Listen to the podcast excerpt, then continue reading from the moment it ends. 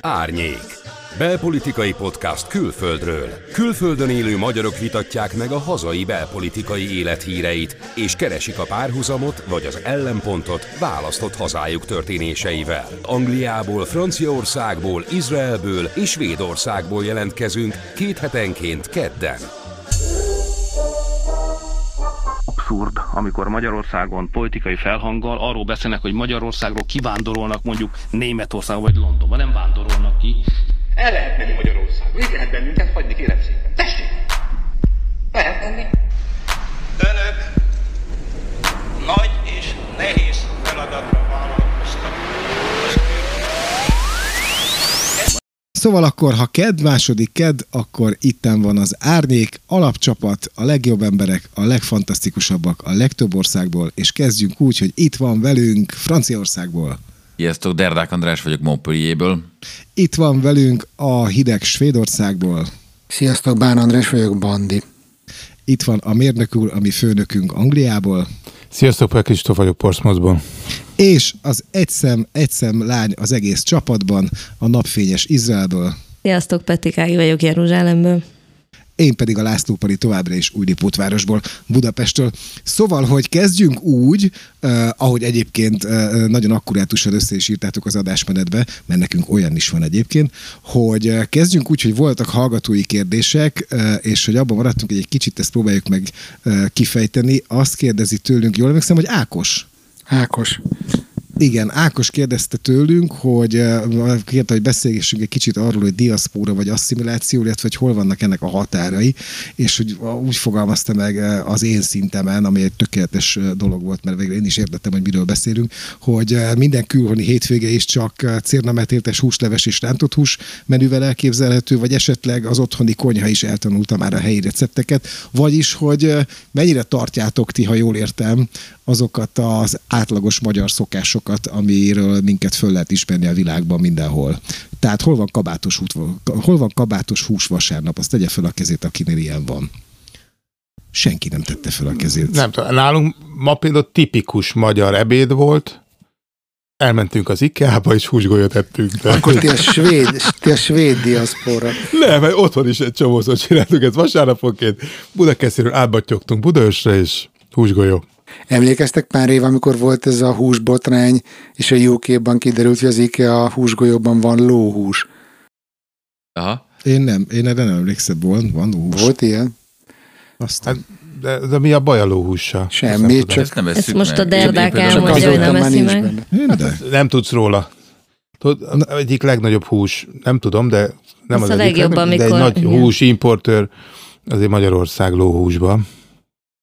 Hogy Andris, Sokat neked van. Neked van is egy ilyen csoportod, ugye a Főzőverseny Dicsek Főfal nevű Facebook közösség, és hogy ná, te, te iszonyúan szeretsz főzni, és hogy nézem a posztjaidat, még tudsz is állítólag. Szóval, és nálatok hogy néz ki ez a dolog? Te, hozzád mennyire türemkedett be már a francia gasztronómia eh, ahhoz képest, amit még itt tettetek? Hát ez olyan, mint a sajtó és a propaganda média viszonya a konyha, amit ma- a, a magyar konyha és a francia meg. konyha? Ja, azt hittem, hogy a magyar konyha és a francia konyha viszonylatáról beszélsz. Jó, igen. Nem, nem, nem. Uh, valóban, uh, és egyébként ezt külföldön élő barátainkkal kezdtük el csinálni ezt a főzőverseny dicsekvő falat, mert uh, szükségünk volt arra, hogy a saját anyanyelvünkön verjük a mellünket, hogyha valami klassz és szép került elő a konyhánkból, ami a legritkább esetben volt magyar egyébként az elő, első időben. És nem azért, mert evel bármilyen probléma volna, hanem hanem valahogy az itteni alapanyagokból nem az következett, meg belőlem se az következett, azt hiszem ilyen személyiségileg inkább a mediterrán konyhához vonzódom, nem véletlenül kötöttem ki ezen a mediterrán vidéken. És akkor ez a főzőverseny dicsekvő fel, ez pont egy ilyen célt szolgál azóta is, hogy most már van, nem tudom én, több ezer tagja, és a világ X pontján élők elmesélik, hogy hol, hol mit esznek, és nem tapasztalatom az, hogy, hogy rántott húst ennének, de az se, hogy ettől visszajognának, vagy hogy, hogy mondjam, hogy én például ma egy ilyen 8 órán keresztül gyöngyöző hatalmas marhahús levessel leptem meg a Ó. szeretteimet. Azt mondhatod, hogy ez magyar vasárnapi dolog, Igen. de közben meg ez itt is van. Uh-huh. Bandi, nálatok csak a húsgolyó fut? Figyeljetek, az van, hogy hogy ez szerintem egy tök jó kérdés, és mondjuk az furcsa, hogyha leszűkítjük a rántott hús húsgolyó spektrumra, de, de például nekem most itt Svédországból az izraeli emlékem villam be, amikor voltam egy ilyen Olé Hungária rendezvényen, valami sátoros ünnep, vagy nem tudom mi volt, Jom Kipur, nem tudom mi volt, Hát életem egyik legszűr, az életem egyik legszürreálisabb élménye volt, ahol a buszon voltunk ilyen 21-2 évesek, és az ottani nem tudom mikor kitelepült magyar zsidók ott kb. aláztak minket, hogy mit keresünk mi itt Izraelbe, és különben is, hogy a magyarok azok a leghitványabb fajta e, aliázók Izraelben, mert hogy a magyarok nem asszimilálódnak, és hogy valamilyen statisztika is volt, azt hiszem, Ági, majd erősíts meg, hogyha er-, ennek birtokában vagy, hogy, hogy a, a magyar bevándorlók közül maradnak a legkevesebben ott Izraelben, nem? Tehát, hogy a magyar állítólag nem egy ilyen asszimilálódós Melyik népség. időszakot nézed? Mert azért, akik a háború után jöttek, azok nagyon is itt maradtak, sőt, azt lehet mondani, hogy azért az Izrael, az, amit Izraelnek hívunk, abban azért elég nagy részt vállaltak annak a kialakításába, vagy vagy létrehozásába. Hát maga, az idea, maga, az idea, maga az idea az ugye a magyar zsidóktól hát származik. Eleve, tehát de akik 56 után jöttek, vagy 50, szóval az 56-os események után jöttek, ők is itt maradtak. Inkább azt gondolom, hogy akik a 90-es évek, tehát a rendszerváltás utáni jövés és hazamenés, az, az egy másik fajta fajta kör. Hát Tehát a, az nem, nem lehet, hogy a rendszerváltás után az, azok jöttek, akiknek már volt pénzük, és volt hova hazamenni, amikor nulláról nem volt kedvük elkezdeni és felépíteni az egészet, hanem azt mondták, hogy nekik ahogy otthon volt, kell a praxisa, a új autó, a nyolc szoba, nem tudom micsoda, tehát hogy azt az életszínvonalat folytatni, ami otthon megvolt, és e, inkább ahhoz még hozzátenni, és amikor az nem volt a, a gyuramisten, de rögtön, akkor hazamennek. Meg azért tényleg, hát nehéz na megragadni bárhol, ezt tudjuk. Én egyébként, amikor kijöttünk Izrael, vagy Izraelbe, bocs, voltam ott is, de hogy amikor kijöttünk Svédországba, nekem ez egyáltalán nem volt szándékom, hogy én, én asszimilálódjak. Tehát, hogy, hogy ez egy nagyon, nagyon érdekes kérdés, és az Ági már ezt elkezdte elemezni, hogy tök fontos az, hogy milyen indítatással költözik külföldre az ember. És tényleg a rendszerváltás előtt diszidáltak gyakorlatilag az emberek, ott nem volt visszaút a, az ős hazába. Most meg ugye ez egyáltalán nem téma, bármikor bármelyikünk hazaköltözhet, hogyha úgy dönt. Hát mi igen, de szerintem... például vannak, akik nem. Hogy mondod? Hát, hogy a, mi magyarok igen, de vannak, akik nem. Például, amikor a 90-es években az ukránok nem tudtak, tehát le kellett mondaniuk, Abszolút. a, csak egy hát állampolgárságuk lehet, hogy most sem fognak tudni. És most de ugyanabba, hogy, igen. igen. Igen, de hogy, hogy most magunkról beszélünk, igazából erről az öt emberről, aki itt van, nem? De hogy például nekem egy pár évvel ezelőtt volt egy ilyen magyar ház, Stokholmi Magyar Házban tartottunk egy pszichológus eh, lányjal egy estet, ahol a külföldre költözés nehézségeiről volt szó, és volt vagy 50-60 magyar eh, résztvevő, és teljesen ketté vált a, a, a terem. Volt az egyik ilyen nagyon durva de igenis asszimilálódni kell, és mi nekünk svédebbnek kell lenni a svédnél, és ezek tipikusan azok voltak, akik az erdélyi magyarok, akik a 80-as években jöttek ki, akiknek nem volt visszaút, és az összes fiatalabb, vagy akik később jött ki, azok mindig voltak, hogy hülyék vagytok, miről beszéltek? Hát én, nekem megvan a saját identitásom. Hogy, hogy érdemes szerintem azt, hogy a diaszpora és az asszimiláció kifejezés között elég nagy különbség van, tehát a, a diaszpóra az azt jelenti, hogy külső kényszer hatására mész el.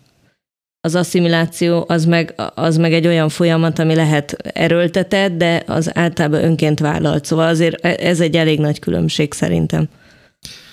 Meg szerintem az is fontos, és akkor ezzel ráúszom finoman a, a másik felére a, a kérdésnek, bár Kristóf, még akarsz beszélni erről? Nem, hát itt, itt én, én azért az, valamilyen szintű asszimiláció, assz, Na, megint a szavak embere. És ez nem is angol. És ez nem is angol. Mondjad angolul, Kristóf. Jó, az még könnyebb. Assimilation. Én nem akarok angolabb lenni az angolnál, de valamilyen szinten azért én, én szeretek egy csomó angol szokást, tehát én, ha már kajáról volt szó, én imádom a, a, a a, az van ez a tipikus angol reggeli, nem a, amit ti esztek szállodában, hanem ezeket az útmenti ilyen, ilyen utánfutókból árulják, amikor ilyen zsemlébe van egy kisúnyi vastag békönszeletek, két szelet, meg hozzá tojás, ez van egy összecsukva, hú, az isteni finom. Tehát ezeket Ezeket úgy szeretem, meg úgy szeretem, hogy magaménak tudni, meg amikor a, a főt krumpliba teszik a, a, a babot, és akkor azt viszed el egy kis reszelt sajttal. Tehát ezek, ezek tök jók, és az ilyen szokásokat én, én nagyon szívesen föl, fölveszem. Én, ez, De az én nem érzem ettől. Szerintem ez, szerint én, én az egészségesnek az integrációt tartom első generációs kibevándorlóként, amiben megőrzöm egyrészt a gyökereimet, nem hazudom el, nem tagadom le a, a, a származásomat, a kultúrámat, és reálisan fölmérem azt, hogy 37 évesen megérkezve egy új országba, soha büdös életben nem fogok úgy beszélni anyanyelvi szinten, mint az itteni emberek, Főleg illetve soha az életben nem fognak rám úgy nézni, mint egy svédre, még akkor se, hogyha nem tudom, Volvo-val járok. Tehát, hogy a lányom az már sokkal inkább eh, egy asszimilálódott tagja lesz ennek a társadalomnak, de én az integrációt célzom meg, és egyébként meg a szélső jobboldali hangokat hogy is mondjam, ide fölemlegetve, hogy az, azok, akik bevándorló ellenesek, szerintem ők legtöbben azon akadnak ki, amikor, amikor, amikor vannak olyan emberek, akik még az integrációt sem célozzák meg. És azt mondják, hogy figyelj ide, leszarom, hogy ti hogyan éltek meg, hogyan viselkedtek, engem ez egyáltalán nem hat meg. És ez tényleg egyébként szerintem nem egy jó megküzdési stratégia egy új, új országba. De az asszimiláció nekem az, az első generációsként az too much. Amit én, amit én megőriztem, az, az amúgy az, hogy, hogy, hogy a család, én vagyok a rántott húskészítő, tehát amikor csinálok rántott húst, akkor én olyan jó, tehát ez a két és fél kilóból pupos tányér, és én, én mustárral szoktam, ez lehet, hogy bűn, Brit mustár? És mi? Ez a sós hát úgy, hogy megkenem a, megkenem a, megkenem a, a, a csirke mellett mustárral, és utána kezdem el forgatni. Aha. Egyszer próbált ki, majd rájössz, hogy milyen jó. jó. És csak akkor ugye, ha mustárosan csinál, akkor nem tudod előtte való nap beáztatni fokhagymás tejbe egy napig. Az megint egy másik fajta, akkor meg ilyen nagyon puha lesz. Micsoda a fokhagymás tejbe áztatott hát csirkemmel rántott húsként is. Hát az nem, finom, az nem kóser, az nem kóser, igen, de hát... Igen, jó, hát sajnálom, ez a ti problémátok. ez a ti problémátok. Ezt szoktam paprikás krumplit, azt a Rita istenien tud. Annyi bűnt követünk el, hogy mivel nem lehet kapni rendes kolbászt, akkor spanyol kolbásszal, tehát nem füstölt kolbásszal, hanem ez a szárított, az jó paprikás kolbász, mert most is volt közép-európai napok a Lidlbe, volt magyar kolbász, milyen kolbászott paprika nélküli? Ez a fehér kolbász. Mondom, Na, szégyentelenek. Na tessék, ide már nem küldik ki a paprikát, hogy rohadjon meg a kinti, kinti magyar. Egyébként ez tényleg az egyik, meg... egyik dolog, ami hiányzik nekem a kolbász, egy ilyen jó kolbász. A kolbász. De, de az, a, az a spanyol kolbász az nagyon hát, jó. Az chorizo. Én, hát ezért az a kolbász az egyetlen élelmiszer, amit szoktunk kihozni rendszeresen Magyarországról Stockholmba. Ugyanez, Mert azért a rakott krumpliba az kell, viszont például túros csúsza, lengyel túróval, olasz füstölt pancsettával, nagyon-nagyon remek igen, igen, igen, az, van, az is még... Ha kolbász, akkor én járok haza ugye rendszeresen Pécsre, mert ugye Pécsi vagyok, és akkor én ott szoktam vásárolni például Coolent, ez egy sváb uh, uh, ilyen kolbász húsos izé, nem tudom, olyasmi, mint a kolbász, de azt hiszem gyomorba van töltve, és hogy én például azt imádom iszonyúan, ami nem is magyar tulajdonképpen, hanem sváb. Mond a nevét. De hogy én is... Nem nagyon kulen, van olyan étel, kulen. ami magyar, úgyhogy ezt nem, nem Igen, igen, igen, igen, ebben igazad van. A de hogy, hogy ezt kifejezetten... nem? Igen. Erről beszélek, hogy, hogy ez azt a... akartam kérdezni, hogy eh, ha már eh, így eh, erről beszélünk, hogy integráció, vagy asszimiláció, vagy nem tudom, hogy, és hogy mennyire jönnek vissza emberek, és mondják azt, hogy nem sikerült megkapaszkodnunk, vagy megragadnunk abban az országban, ahova indultunk, hogy azért azt szerintem egy elég fontos dolog, hogy lehet-e 37-35 évesen új kapcsolatokat építeni egy idegen országban. Tehát, hogy mennyire vagytok ti egyedül, az az én kérdésem. Hagyján, de még Ugye Magyarországon tudjuk... is lehet az a durva, érted? Nem, hogy idegenbe. Igen, okay, Oké, okay, oké. Okay. Azt tudjuk, hogy a Kristóf gyűlöli, gyűlöli a magyarokat, és hogy ő nem, áll szóba, nem áll szóba magyarokkal Angliában, de ezt majd mindjárt megmondja, hogy nem így nem van. az, hogy nem állok szóba. Nem, például hát most átmész, van, tehát itt, itt már a városban van egy tök jó a túloldalra, tehát hogy igen. Igen, de nagy, én kerülöm, kerülöm a bajt. Fogalmazzunk, hogy én kerülöm a bajt. Na jó, de hogy van vannak, egy, vannak neked magyar barátaid odakint? Hát e, magyar ismerősöm, fogalmazunk így, mert barátból van, vannak a náci barátaim vannak Budapesten. Igen, azt tudjuk, ezt nem, akartuk, ezt nem akartuk felhánytorgatni, igen. igen. Igen, tehát ismerőseim vannak, itt magyar, magyar is van, tehát az tök jó segítő is, én is segítek neki, ő is segít nekem, hogy például hogy lehet úgy levizsgáztatni Angliába az autót ilyen magyarosan, hogy így átlökjük, abban például ő segített mert hogy a, a vizsgaközpont, ő ismert egy lengyelt, akinek van egy vizsgabázis, és oda elvittük az autót, és akkor át tudtuk magyarosan annyira kelet-európa, annyira kelet-európa. Hol áll Ezt az angolok ezt nem ismerik. Nekem, inkább, nekem itt angol haverjaim vannak, tehát a, a, a munkám révén van egy csomó ügyfelem, aki már sajnos már haverja kapcsolat, így, így a bevételi oldal ezt megissza, de... Ezt a Rita remélem nem hallja tudja. Kristóf, inkább ebben legyenek szigorú szabályai, ne a szabadságolásba. Igen, ezért Jó, majd, majd átérünk a szabadságolásra, mert ezt nem értik a hallgatók, de akkor azt kérdezem tőled, Bandi, hogy neked, hogy, hogy azt mondod, hogy egy 37 évesen mentél ki, és hogy neked hogy van ez? Neked vannak-e már igen, mondjuk szerintem ez egy ilyen alkati kérdés is, hogy például velem egyáltalán otthon akart-e valaki barátkozni, ugye? Tehát, hogy, hogy ugye azért az is, az is számít, de hogy, hogy... Szóval neked nem hiányzik, hogy ott nincs, értjük?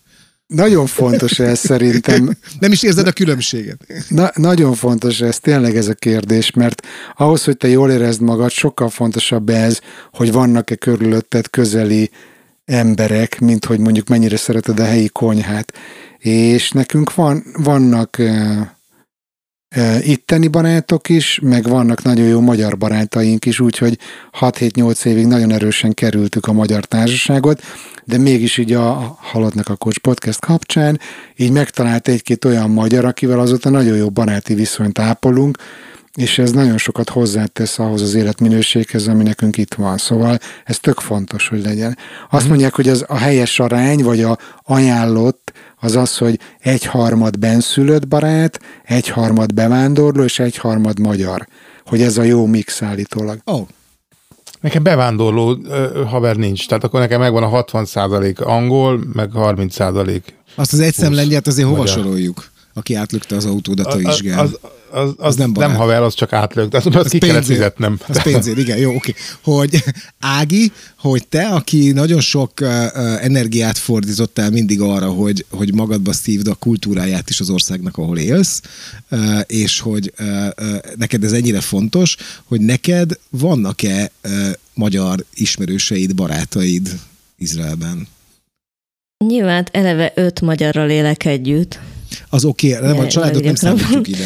De, de az van, hogy annyira jó fejek a családtagjaim, hogy mondjuk én például rajtuk kívül így nem akarok nagyon kifele más. Tehát az, hogy valaki magyar, ez nem egy hívó szó számomra, szóval ez nem egy, egy ilyen plusz, ami uh-huh.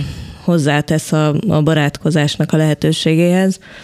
Vannak barátaink, nem nagyon van olyan idősáv, amikor mi barátkozni óhajtunk igazából, szóval nekünk annyira kevés szabad időnk van, hogy azt, azt örülünk, hogy felnőtt gyerekeink hazajönnek, és szívesen vannak velünk. Tehát mondjuk a péntek este az fixen úgy zajlik, hogy hazajön gyakorlatilag mindenki, és akkor egy társas játékozunk éjfélig, meg dumálunk, meg röhögünk, meg sétálunk, meg nem tudom, és aztán másnap közösen elmegyünk, a, vagy, vagy kirándulni, uh-huh. vagy a mhm. tengerpartra, vagy a... Én, én olyan elégedetten veszem tudomásul, hogy mi jól érezzük magunkat egymás társaságában, és akkor néha vannak ilyen ingerenciák, hogy még barátok. Általában van olyan gyerekek elhozzák még a haverjaikat, vagy hogy velünk nincs ez, hogy, hogy így ki kell mozdulni a társaság életbe, mert rohadt sok koncertre járunk amúgy. Tehát mi nagyon sokat megyünk el otthonról, és amikor uh-huh. végre otthon lehet lenni, akkor tök szívesen vagyunk otthon, és én azt figyeltem meg, hogy mi nekünk olyan barátaink vannak, akik jól bírják, hogy mi marhaszar kapcsolattartók vagyunk, tehát azokkal vagyunk barátságban, akik még mindig akarnak velünk barátkozni. Igen. Tehát azt hiszem, hogy ez a, ez Tökre a, ismerős izé. Szóval, hogy, hogy ez van, és és jól vagyunk így nagyon. Jó, a, a, mielőtt még visszamegyünk a bandira, hogy, hogy a Derdákot akarom gyorsan még megkérdezni, hogy te egyébként is itthon Magyarországon is egy elég közéleti, meg társasági ember voltál mindig, és ez neked fontos is, azt hiszem, hogy, hogy kapcsolatokat tartsál nagyon sokféle és nagyon sok emberrel, és hogy még az is van, ugye beszéltük adás előtt, hogy kinek miért fontos az árnyék, és hogy mondtad, hogy neked azért is fontos az árnyék, mert ugye a jelenlétedet fenntartani azért mégiscsak valahogy a közéletben ez segít neked. Úgyhogy azért ez, így, így kérdezem, hogy neked mennyire sikerült az elmúlt tizen évben egy kapcsolati hálót, vagy egy, vagy egy baráti hálót kiépíteni Franciaországban? Igen, ez most elég jó pofán jön ki, hogy ahányan vagyunk annyiféle modell, mert Igen. én tényleg a százszázalékos ellentéte vagyok annak, amit az Ági itten elmesélt. Nekünk azért rohadt sok izraeli barátunk van, nem úgy kell képzelni, hogy kettő darab barátunk, csak mondom, hogy az, hogy állandóan társaságot hívjunk meg, kevésbé van, de mondjuk több izraeli barátunk van, mint magyar, az tudti. Igen. Na de én meg, én meg állandóan társaságot hívok meg, tehát hogy én, meg, én meg nem nyugszom, ha nincsen 15 ember a lakásban minden este, vagy hetente kétszer. Én ezt szeretem. Kifejezetten szeretem, és kifejezetten valóban, ahogy Pali mondja, hogy én erre oda is figyeltem mindig, hogy mm. nem, is, nem is úgy mondanám, hogy odafigyeltem, hogy ez nekem jól esett, vagy hogy mondjam, az belőlem jön, az nem, nem igényel plusz odafigyelést, hogy ráírjak időnként különböző emberekre, akikről már régen hallottam, hogy mi van velük, meg összehívjak társaságot. Van, én, én nekem nincsen semmilyen a verzióm a, a magyar társasággal kapcsolatban, tehát én nem osztom azokat a nézeteket, amikor van, aki azt mondja így ki Franciaországban, hogy amikor magyar szót hall, ő automatikusan franciára vált, és megpróbálja elsumákolni, hogy, hogy Kristóf is, ő is franciára. Mi csak húsban maradunk. Én, én, én tökre nem ilyen vagyok. Én nincs, nekem... Az én franciám és az angolom között nincs különbség. Igen, ezért mondtam, hogy te is inkább franciára váltasz, igen. Szóval... Igen. Én nem látom a magyarokat sem olyan homogén csoportnak, mint amennyire szeretjük azt feltételezni, hogy ilyenek olyanok.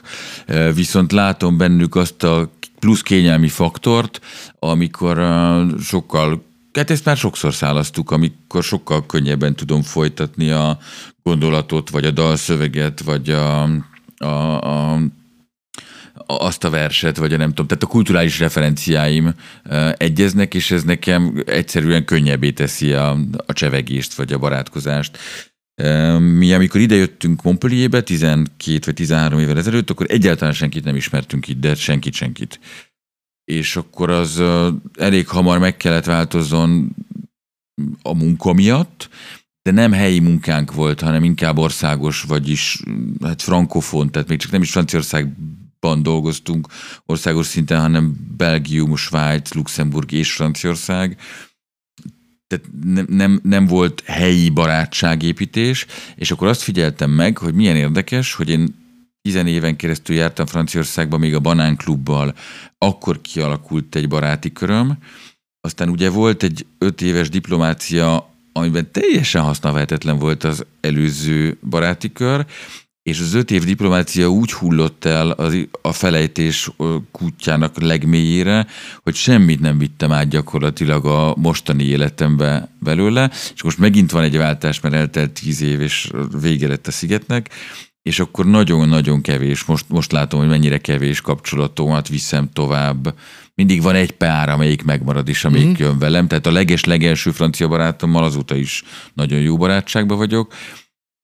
Uh, és akkor még egyet mesélek ezek, el nektek. Igen? De ezek munkakapcsolatok, ezek a barátságok? Vagy szóval, hogy igen, de nekem az is olyan furcsán van, hogy én nem úgy tekintek a munkámra, mint a munka, hanem én úgy tekintek rá, mint amit tökre van kedvem csinálni, és ezért azokkal az emberekkel szívesen beszélgetek, akiket ezt csinálom. Tehát nálam ez nem válik szét, ez a pró meg magánélet. Nálunk se nagyon válik szét, mert amikor ötször elmész koncertre különböző zenekarokkal, akkor azért azokkal jóba vagy meg minden, de hogy az nem a, a, az a fajta barátság, amit ami, a, tehát ez nem a munkán túli barátság, vagy nem tudom, nekem, tehát hogy vannak Lettek a haverok, meg van az nekem. a nagyon pár barát. Szóval nálunk nagyon sok ember jár hát állandóan. Jó, a leg, leg, legfontosabb barátaim azok nem változtak természetesen. Uh-huh. Az, azok ugyanazok maradtak 30 évvel ezelőtt is, de, de, de, de lettek meg lefaragnak biztosan. Hogy? Hogy az idő, meg a távolság, én azt veszem észre, hogy mondjuk a magyarországi barátságainknak az a része maradt meg, akik tényleg el, el, ebben hajlandóak hát akik Energiát. ezt el tudják fogadni, nem vagyunk ott, szóval nem uh-huh. lehet minket elérni, amikor meghal az anyukája, vagy nem lehet elérni, amikor vigyázni kell gyerekére. Tehát ezek a dolgok, ezek nincsenek, és egy csomó olyan a mindennapos történés annyira más térbe és struktúrába zajlik, hogy nem mindig lehet megfeleltetni egymásnak, és egy bizonyos életkor fölött az, hogy a dalszöveg ugyanaz, beugrik neked is ugyanaz a sor, az már az már azért egy csomószor kevés, tehát hogy, és nyilván te még nem érzékeled azt, hogy lesz majd egy olyan kör, aki azért lesz a barátod, mert a gyerekeid együtt nőnek föl, tehát, hogy uh-huh. amik arra az időre szólnak, a gyereknek a gyerekkori rára szólnak azok Ezek a barátságok, és aztán egy része tovább megy, de a legtöbb része az, az kihullik, szóval hogy ezek mindig, ez olyan, mint a munkakapcsolat, szóval, hogy egy, egy érdekes megfigyelést tettem, hogy itt én itt csináltam egy helyi magyar kört Montpellierben, ami nagyon kellemes, sok érdekes embert hozott a lakásunkra, meg a különböző helyekre, ahol ezeket szerveztem, és akkor működik, és kizárólag akkor működik, amikor mi itt vagyunk. Tehát amikor én összehívom, akkor mindenki boldogan jön, de Igen, hogy én nem meg. vagyok itt, akkor onnantól kezdve fél évig nem találkoznak. Uh-huh. Bandi? Igen, hogy ahhoz akartam még kapcsolódni, hogy magyarként külföldön a magyarokkal miért óvatoskodik szerintem az ember. És hogy van egy ilyen megfigyelésem, ami biztos általánosítás, de hogy a magyarok szerintem úgy működnek általában, hogy vagy nagyon mogorvák, vagy elképesztően segítőkészek. Tehát, hogy az már az irracionális módja annak, hogy mennyire segítőkészek, és ezt akár Magyarországon egy önkormányzatnál, egy hivatalban is megtapasztalhatod, hogy néha valamiért a kegyeibe vesz valaki, és akkor onnantól kezdve olyanokat segít neked, ami, ami nem elvárható. Mm. És hogy én, én látom ezt a fajta kettős működést a magyaroknak, és hogy külföldön nagyon sokan, főleg akik még újak, vagy még nem nem tudom, nem alakult ki rendesen az életük, azt gondolják, hogy ó, itt ez a csávó, vagy csaj, aki magyar, akkor ő, ő vele majd lehet úgy viselkedni, hogy lehet tőle olyanokat kérni, ami az extrém segítőkészség kategóriába esik. De hát, hogy én azon kívül, hogy te magyar vagy, én semmit nem tudok rólad, nem ismerlek, igen. stb. stb. stb. stb. Igen és hogy így basszus Magyarországon se sehol se érzem jól magam olyan kérésektől, amilyenekkel magyarok megbírnak ismeretlenül találni, olyan alapon, hogy én is magyar vagyok. Tehát, hogy ez így nem. Egy példát hagy meséljek. Egyébként van ez a mm, magyar, svédországi magyarok Facebook csoport, zárt Facebook csoport. Szerintem minden országban van ilyen az adott országban. Én szerintem ezek a legrémesebb, per legviccesebb Facebook csoportok, és akkor ott egyszer egy ilyen régi IKEA-s e, szofánkat így meghirdettük Potomáron, tényleg jelképes sáron, csak hogy vigyék el a francba. És akkor jelentkezett valaki, le, lebeszéltük a részleteket, minden, és akkor a végén megkérdezte, de és hogyan fogom elvinni? Tehát, hogy, hogy szerintem, hogy az neki az így tök természetes volt, hogy majd mi elvisszük neki, tudod? Tehát, hogy ilyen, áh, na, lehet, hogy ez nem volt jó példa, de értetek, hogy mit akarok mondani. Uh-huh. Abszolút hogy én most azon gondolkodom, hogy szerintem most van az a pont, amikor a Kristóftól megkérjük, hogy azt a fajta helyreigazítást, mielőtt rámegyünk a fő témákra, mert ugye abban maradtunk két hete, hogy ma rezsizni fogunk egy kicsit, és ez nekem nagyon fontos, mert nagyon kíváncsi vagyok, hogy hogy van ez nálatok. De előtte az, ezt mondjuk meg, hogy mi nem vagyunk szakértők sem rezsiben, sem egyében, de annyira nem vagyunk szakértők, hogy néha tudunk olyat is mondani, ami, amit mi gondolunk valahogy, de más meg azt gondolja, hogy nincs igazunk benne. Kristóf, ez hogy is van? Ez úgy volt, hogy a, a a múltkori adásban, ahol én utoljára szerepeltem, elhangzott tőlem az a mondat, hogy nem szabad leasehold ingatlant vásárolni Angliában, mert az, az, az, az hülyeség, mert én ezt annak tartom, mert aki most új hallgató és nem tudja, hogy, hogy Angliában úgy van, hogy van, vannak a szabad, a freehold ingatlanok, tehát a, ami olyan, mint otthon a, a, a magántulajdoni ingatlanok, illetve rengeteg olyan ingatlan van, ami valami földre épült, ahol megveszed az ingatlant, de a földet nem, mert a föld az marad a, a tulajdonos birtokába, és ez ilyen haszonbérletnek is lehetne, de nem igazi haszonbérlet amúgy, tehát az megint egy téves dolog lenne, én azt mondom, hogy ez haszonbérlet. És például London nagy részében is ilyen ingatlanok vannak, hogy a társasházban ba a lakást rész a tiéd, de alatta a föld nem a tiéd, és ennek a bérleti jogát száz évente, általában 90 száz évre szokták, de valamikor 400 évre, tehát ebbe sincs egy ilyen ökölszabály, de általában száz évre szokták ezeket kötni, és akkor azt meg lehet hosszabbítani. És én azt mondtam, hogy ez, ez, ez, ez sok visszásságra ad okot, és ez problémás. És az egyik kedves hallgató mondta, hogy hogy gondolom ő neki pozitív tapasztalata van, tehát ő neki ilyen lakása van, ami le van szabályozva, mert elméletileg ez úgy működne, hogy egy ilyen házba a, a tulajdonos, aki a föld, annak azért van lennének kötelességei is, tehát hogy, hogy karban tartani a saját részét, ami, ami az övé. És de ez nem mindig történik meg. Tehát gondolom ez a hallgató azt ő úgy tudja, hogy ő, amit ő vett, az egy leszabályozott ingatlan, ami tökéletesen működik a jogszabálynak megfelelően. Ez Londonban lehet, hogy igaz, de például vidéken nálunk ez nem volt igaz. Tehát én olyan ingatlant vettem, ami, az, ami ez nincs így leszabályozva, és én ráfáztam, és az egyik barátom, vagy ismerősöm, nem barát, ismerősöm is olyat vett, ami, amire ő nagyon ráfázott, tehát ebből csak azt akarom kidödörögni, hogy mindenki, aki Angliába vesz ingatlan, nagyon figyeljen oda, és kérdezze meg az ügyvédjét. És ne engem kérdezzem meg, hanem az ügyvédjét kérdezze meg, hogy milyen ingatlant vásároljon. De én biztos nem veszek. Bandi? Csak hogy az fontos, hogy hol kérdezte ezt a kedves hallgatót tőlünk? A, a, hát az, az árnyék zárt Facebook, Facebook csoportban. Hát igaza van, árnyék, én felületesen fogalmaztam, mi a, mi a nem fejtettem ki az, hogy ebből vannak jók is. Tehát valaki ebből tud jót is vásárolni. Én nem tapasztaltam jót, tehát ez, ez abból adódik.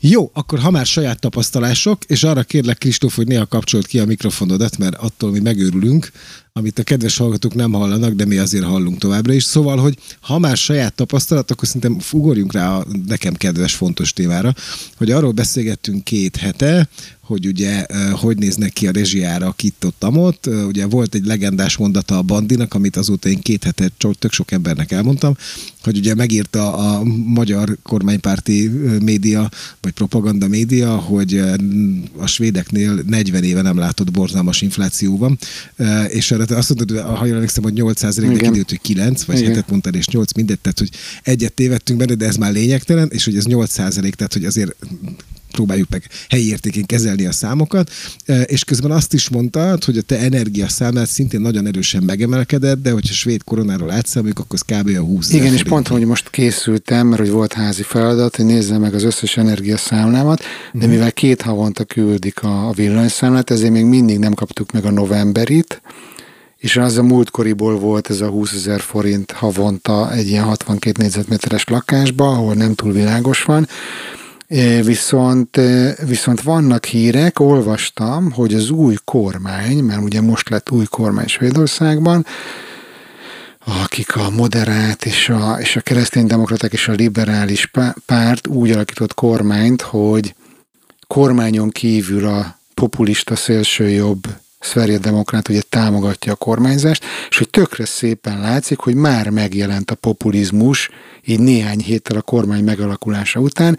Olvastam egy ilyen cikket, hogy lesz rezsitámogatás Svédországban, meg fogják nézni, hogy az elmúlt egy évben kinek mennyi volt a, a villanyfogyasztása.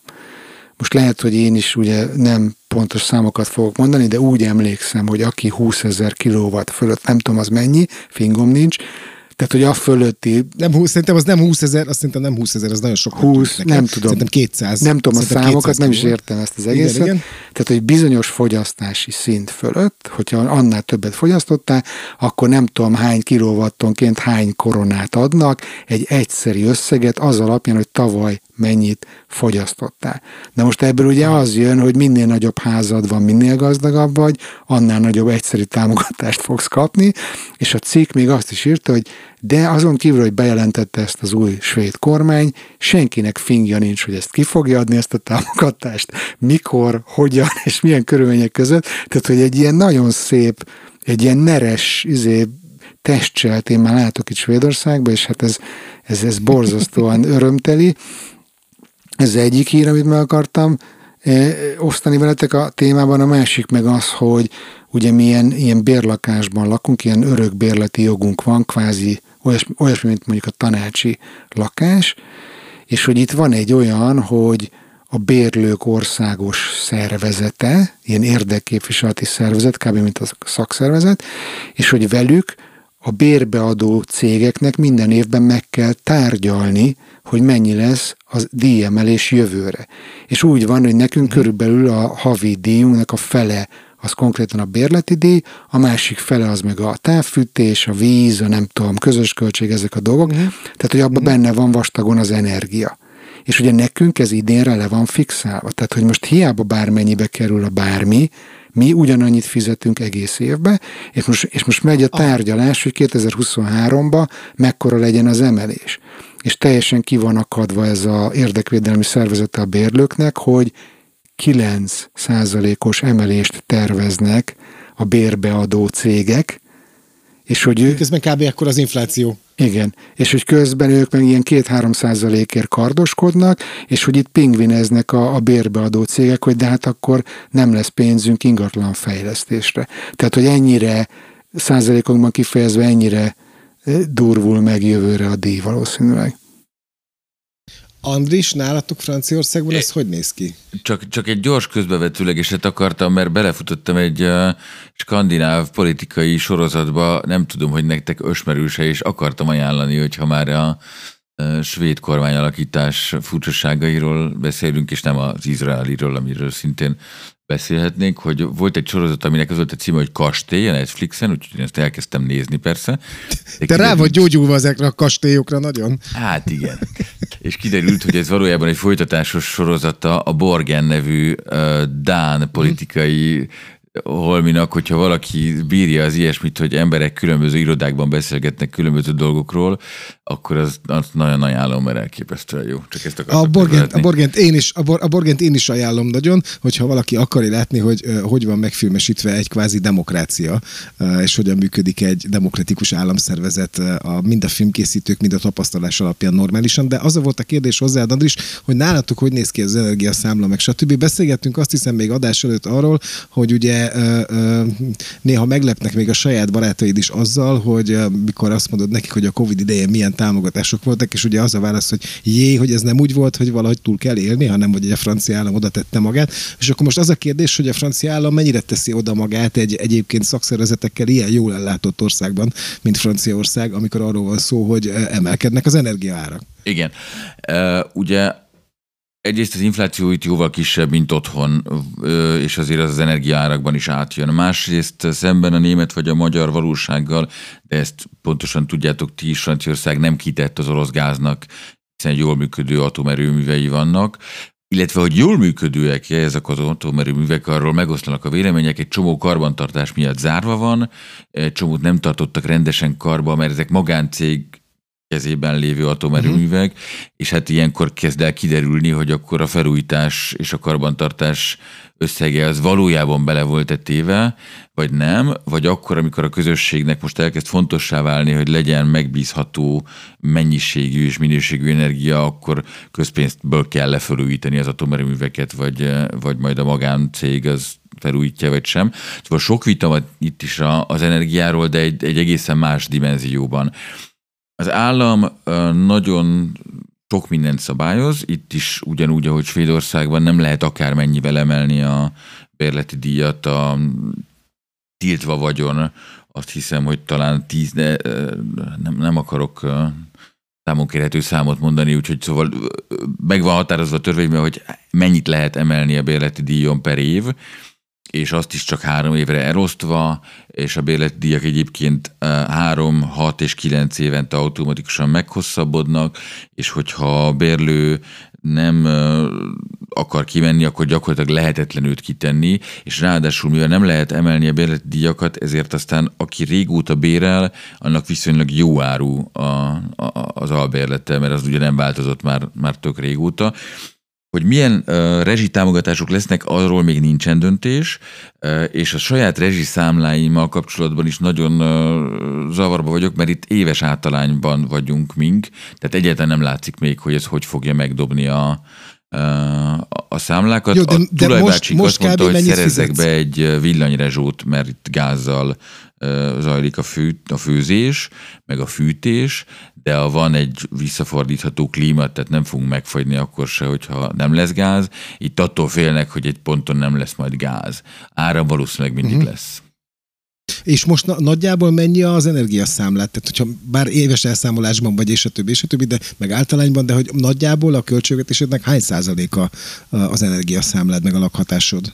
A költségvetésemre ezt nem osztottuk vissza. Ha jól emlékszem, akkor körülbelül a 80 euró körül lehet az általánya a villanynak is és a gáznak is, ami nem nagyon változott az elmúlt években. És ez havonta? Igen.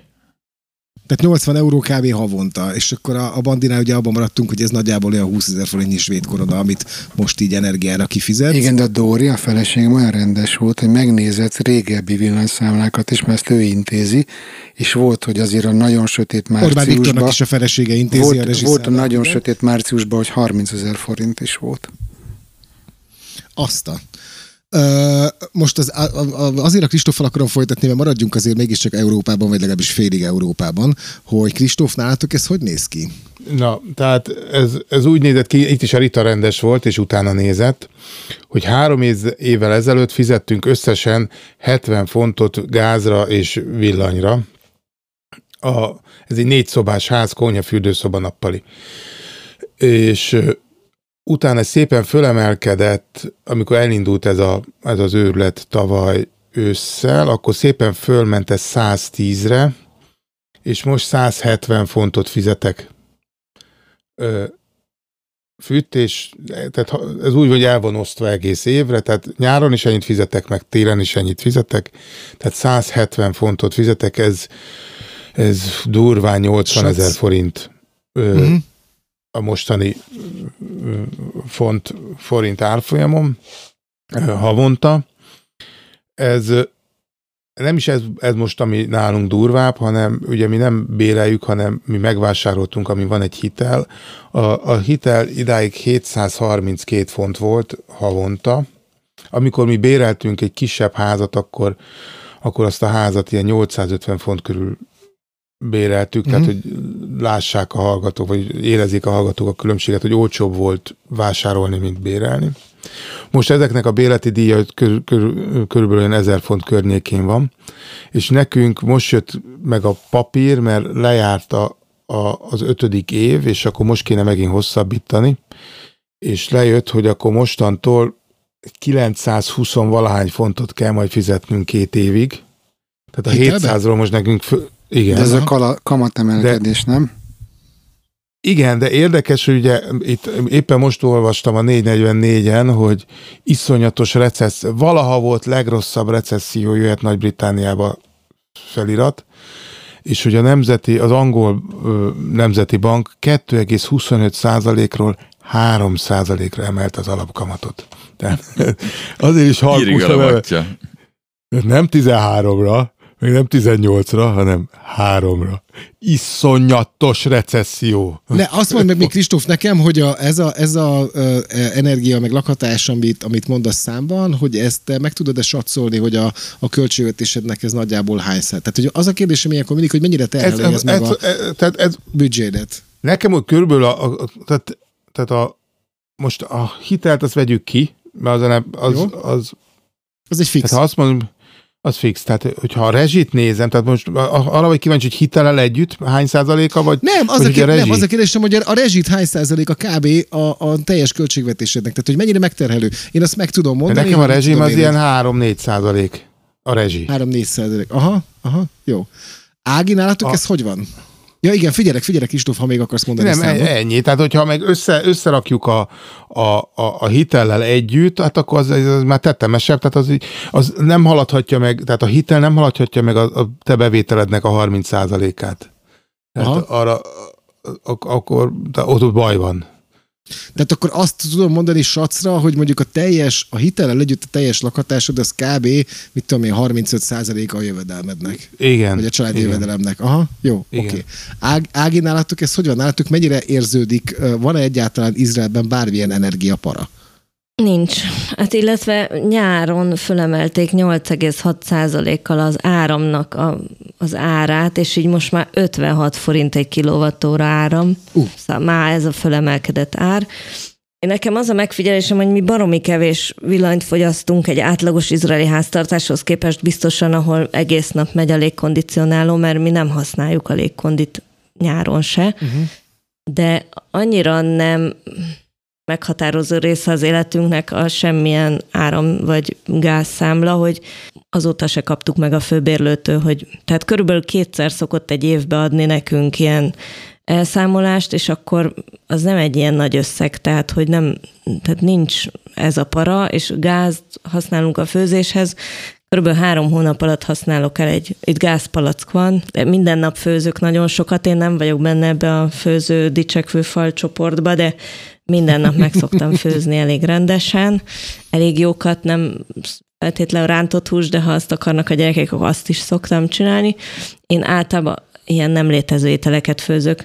Na mindegy, szóval, hogy, hogy, hogy ez nem lehet több a két-három százaléknál a, a, a bejövő, vagy szóval, hogy egy a, az életfenntartásnak a, az energia szerintem. Mert... Arra emlékszel, hogy mennyi egy gázpalack? Hát nem mindig mondja meg a főbérlő, hogy mennyivel logok, mely, melyik gázpalack cserénél tartunk. Tehát ja, olyan 100 sekel körül lehet egy 120-130. Attól függ, hogy melyik, vál, melyik szolgáltatótól veszi, mert nem minden szolgáltatónál ugyanaz. Uh-huh. Tehát de, de hát... Mennyesség forintba, vagy nem? euróba, vagy valami pénzben? Hát most már 110 legalább. Uh-huh. Vagy, Jó, akkor... De az is van, hogy, hogy Izrael teljesen független az európai energiahálózat, tehát se áramba, se gázban nem függ se Oroszországtól, se senkitől. Tehát uh-huh. ő ad el például gázt, de Igen. áramot megtermel, szóval, hogy nincs, nincs ez nálunk nincs ez a para uh-huh. egyáltalán. Nem, az is fontos egyébként, amikor erről beszélünk, hogy nem, nem is az, hogy mekkora para, hanem nekem az a fontos ebben, hogy ha a kedves hallgatóink előveszik a saját uh, költségvetésüket, és ahhoz próbálják meg hasonlítani százalékosan, hogy mennyit kell lakhatásra fordítani Magyarországon, úgyhogy nálunk ugye elképesztő harcban tizenéve uh, lenyomjuk a számlákat, és milyen fantasztikusak vagyunk, hogy akkor azt gondolom, hogy ennél magasabb százalékokat fogunk tudni kiszámolni mi itthon Magyarországon. De ezt majd a kedves hallgatók az Árnyék Facebook csoportba legyenek kedvesek megírni egy kicsit nekünk, hogy... Mi most a horányi nyaralónak megkaptuk az áramszámláját, és itt azzal riogatnak minket, hogy mi még most majd az előző elszámolásba fizethetünk, de hogy a következőnél 86% kal lesz magasabb a, Atya az áram díja. Tehát ezt nem tudom, hogy ez, tehát ezt többször el kell olvasnom, hogy ez reális-e. Aha hogy Magyarországon ilyen tempóba fog emelkedni ez a dolog. De Meg egyelőre nem tudom, szóval... hogy a ti országaitokban vannak-e ilyen hírek, hogy bezárják a színházat, bezárják a mozit, nem tartanak őszi szünetet az iskolában, mert ezt érted? Tehát, hogy ilyenekről itt szó. Nem, ez lett a következő kör, igen. nincs szó. Tehát, hogy e, ti azt mondjátok négyen, hogy nincs nálatok sehol olyan para, hogy mondjuk ügyészségek mennek szabadságra télen, hogy rövidebb a, a vagy hosszabb a téli szület az iskolákban. Vagy hogy nem lesz gáz. Ne, vagy, és a többi, vagy 22 hozók a suliba most, amikor voltam, tehát. Beszélnek erről Svédországban, hogy most egy kemény, kemény nálunk tél is, de nálunk kint az utcán is 22 fok van. Nálunk most nem, most nagyon betyárszar idő van, szaka, tipik, most ilyen tipikus angol időjárás van. Bandi? Nem, hogy beszélnek itt erről, hogy készüljünk, hogy kemény tél lesz, meg minden, de egyelőre a tények szintjén még nem látszik ebből nagyon semmi, remélem ez így is marad. Kopogok a fán. Nálunk mondták, hogy fog esni az eső. Hmm. Lehet. Én... Nagyon várjuk. Igen, Kristóf? Én úgy érzem, hogy otthon, mint hogyha egy kicsit most az lenne a taktika, hogy túlparáztatják az embereket. Tehát, hogy hogy mintha az, az lenne kidolgoz az a terv, hogy akkor most kurva szar lesz, nagyon rossz lesz, mindenki féljen, és utána mégse lesz annyira rossz, és akkor hogy látjátok, hogy meg tudtuk oldani, tudtunk segíteni, és hogy milyen jó nektek. Tehát én valahogy annyira olyan, tehát az, hogy most miért kell bezárni, tehát miért kell bezárni egy színházat, hát akkor adja az állam azt a pénzt, azt fizes. Tehát, tehát mert nem értem, tehát tényleg nem értem, mert, mert azért a költségvetés annyira pozitív most a, az infláció miatt felpörgött áfa bevételből annyi plusz pénze van, hogy ezt azért simán vissza tudná azért valamilyen szinten lögdösni ezekre a célokra. Igen, de, de, közben, de közben elképesztő a deficit Magyarországon, nagyon rossz mutatóink vannak, tehát hogy azért az nem, tehát hogy nem, nincs, nincs töménytelen pénze a magyar államnak, illetve hát a magyar adófizetőknek, akik odaadják a magyar államnak. Elég és a magyar állam, elemzéseket igen, lehet olvasni a magyar, a magyar nagyon, pénzügyi gazdasági elég, elég rosszul állunk, csak ezt nem nagyon, nem nagyon a kormány sajtó biztosan nem írja meg, de hogy nagyon rossz számok vannak, és nagyon rosszul állunk. Na jó, csak mi köze van annak egy színháznak, a, ami egy állami fenntartású színháznak, mi a köze van ahhoz, hogy ők bénák? Nem? Az tartsa nyitva, fizesse ki. És... Jó, ez igazad van, ez nem kérdés. Tehát én ez, tehát meg az is lehetne, hogy átalakul a színjátszás, és mondjuk másfajta fényeket használnak, meg más, hát az, tehát csomó mindent lehetne csinálni. Igen. De, tehát meg az, hogy... hogy, hogy az én, is lehetne, hogy egyszer előnybe kerülnek a nem kőszínházak. Én például, például nagyon, de nagyon, mindegy, ez nem. Nagyon jó rezsicsökkentő tétel. Most vettem rossz helyről rendeltem magamnak a munkaruhát, és full műszálas pólókat kaptam, meg felsőket. De jó. Baszki, négy fokkal melegebb van. Tehát föl, Hát de úgy makarózok tőle, mint a, mint a kutya, de... A szappanköltségek hogy emelkednek? Hát azt még nem mértük, azt, azt meg most olvastam, azt is az árt Facebook csoportunkban olvastam az angol higiéniáról, hogy, hogy az angol... Miről? Bocsánat, a... bocsánat, várj, várj, a kifejezést nem értem eleve, tehát, hogy, hogy miről? Igen, ez is furcsa volt, hogy egyáltalán szóba került, de hogy a, hogy a 3 ára nincs pénze már dezodorra. Érted? Tehát most miért ezzel foglalkozik a meg csak kölnire van pénze, érted? Igen. Jó. Igen, mert ez német. Jó, figyeljetek, Kölni. hogy eh, azon gondolkodtam, én, azon gondolkodtam. Én még csak itt, a, a, így, így, én még amit azt nem tudtam megfejteni amúgy, hogy Angliában, hogy, hogy a 0,75%-os alapkamat emelkedéstől miért lesz nekem 200 fonttal magasabb a tőlesztő részletem. Hát mert a gyík emberek és az izraelita bankárok azok nyerészkednek ezen. Nem tudom, most majd megyünk Meg be a, a bankhoz, soros. és akkor majd ott megmutatják, de ez is úgy, hogy bemész, és akkor megmutatják, és akkor kicsit igazítgatnak jobbra-balra, és akkor majd valami lesz, nem tudom. De majd beszámolok róla, mint megtudtam. Ja. Azt akarom mondani, hogy eltelt három óra, nem tudom, föltűnt nektek, hogy én itt vagyok az Hogy száraz Igen, erre akartam, én pont ugyanezt akartam. Pont, Andris, annyira egy, egy hullámos szó vagyunk, hogy pont ugyanezzel a poénnal akartam felvezetni a végét, mert azon gondolkodtam, hogy, hogy hogy lehetne jól behozni azt a témát, hogy száraz november és mennyire tartjátok, és pont ezt akartam mondani, hogy látjátok, az Andris eltelt 45 perc, és még nem ment ki egy pohár borér, illetve a következő üvegért természetesen, e, és hogy az a kérdésem, az a kérdésem, hogy de literes igen, igen, igen, igen, És az a kérdés, kocintos, hogy az a, de francia kocintos. Az a kérdésem, hogy, hogy eh, ti mennyire tartjátok a száraz novembert, vagy nem. Az Andis rám írt november 1-én, azt hiszem, hogy, hogy eh, mennyire, hogy van-e nálunk száraz november, és mondta, hogy nagyon keményen és kitartóan, és hogy tartani fogjuk, és nem tudom. De ugye ötödikén írtam az Andisnak, hogy ötödikén lesz egy baráti találkozónk, és ott azt majd ki fogjuk hagyni. Tavaly hát, ugyanígy volt ez igen. a dolog. Tehát az ugyanaz volt, a baráti találkozó, az egy szülinap. Ide be tudjuk vágni a tavalyi adásból ezt a részt, nem?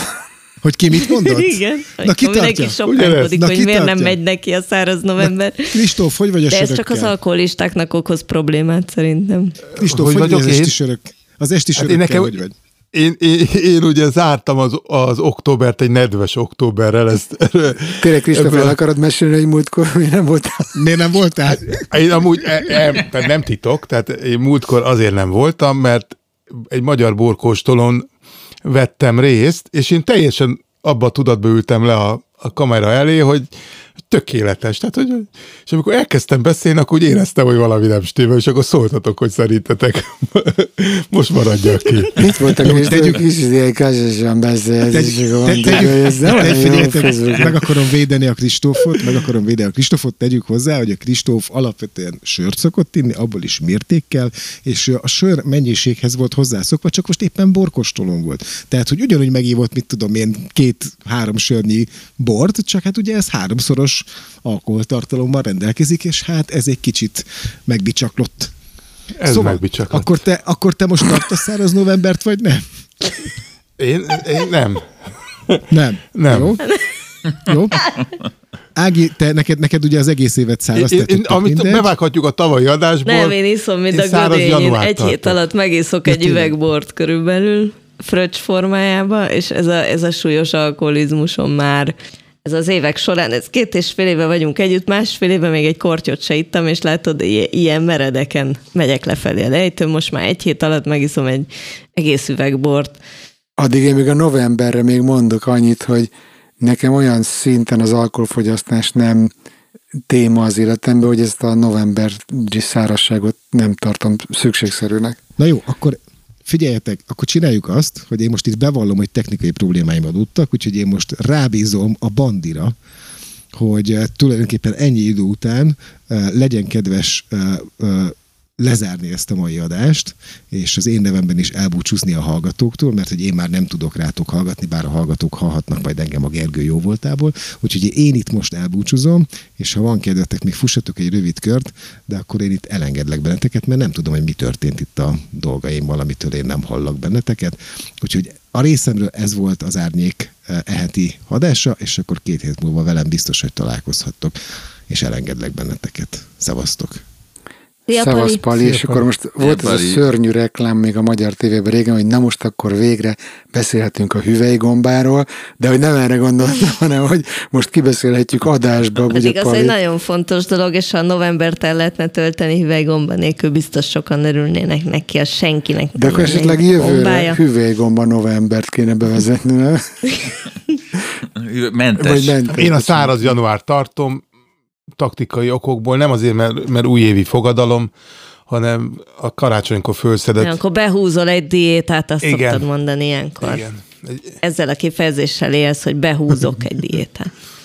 Ugye ez azért fontos nekem, ez azért javasoltam, hogy erről beszéljünk, mert ez egy kicsit megengedi azt, hogy beszéljünk az alkoholfogyasztási szokásainkról is. Ugye én boldogan hagyom ezt a ugratást minden adásban, mert az valóban a francia kultúrában sokkal jobban benne van ez a, már az ebédhez is van egy negyed liter bor, és akkor a vacsora előtt már elkezdünk aperót inni délután, és akkor szóval, hogy, hogy más a viszonya a franciáknak az alkoholhoz, mint a magyaroknak, de azt szerintem tök jó, hogyha van erről párbeszéd, hogyha a sajtó erről ír, hogyha erről vannak reflexiók, hogyha, er, hogyha ha semmi más, akkor megteszed magaddal azt, hogy egy hónapig nem, nem fogyasztasz valamilyen szert, amit egyébként gyakran fogyasztasz, és itt szerintem bátran behelyettesíthetjük bármivel ezt a szert, mert tök mindegy, hogy ki, ki mivel él ilyen szempontból. A viszonyodat a saját magad által fogyasztott dolgok. Csak az ne legyen, hogy mondjuk mit tudom én, podcast száraz november, hogy nem hallgatnak az emberek podcastet például. Isten mentsen. Tudjuk, mik a számok? Szexmentes november se lehet kérni. Mi az a, a, tudjuk a statisztikát, hogy hány alkoholista van Magyarországon? Százalékban lakosság? Hát szerintem száz. 99 és fél. Hmm. Igen. Most, hogy elmentem, most már száz. Csak most olvastam egy könyvet a munkafüggőségről, amit majd egyébként a halottnak a kósba be is mutattam, de hogy, hogy, hogy abban volt egy, Mint a Kristóf volt egy kutatás, hogy Magyarországon ilyen 7-8 százalék a lakosságnak az munkafüggő. Tehát, hogy ez tök durva viselkedés függőség, és hogy ez egy elég magas arány Európával. Ez nagyon nagy szám. De hát Ott rossz is látod, otthon. van egy ilyen független hónap, mert körülbelül egy hónapnyi szabadsága van mindenkinek, és akkor azt munkanélkül kéne hmm. tölteni. Igen, de azért az, hogy a családi élet milyen, azért attól is függ, hogy mennyit vannak az emberek a munkahelyen, mert amikor azt hallom a női kollégáktól, hogy fú, basszus, most már muszáj hazaindulni, és most jön a nehezet. Szóval eddig volt a pihenés, és most jön a meló. És akkor mindig úgy belegondolok, hogy basszus, ha így kéne hazajönnöm, akkor nem tudom, hogy ezt hogy csinálnám, vagy hogy élném túl, mert nekem abban a szerencsés énben van, hogy nekem jó itthon minden. Hmm. Ugye azt hát rossz tehet, amikor otthon rossz.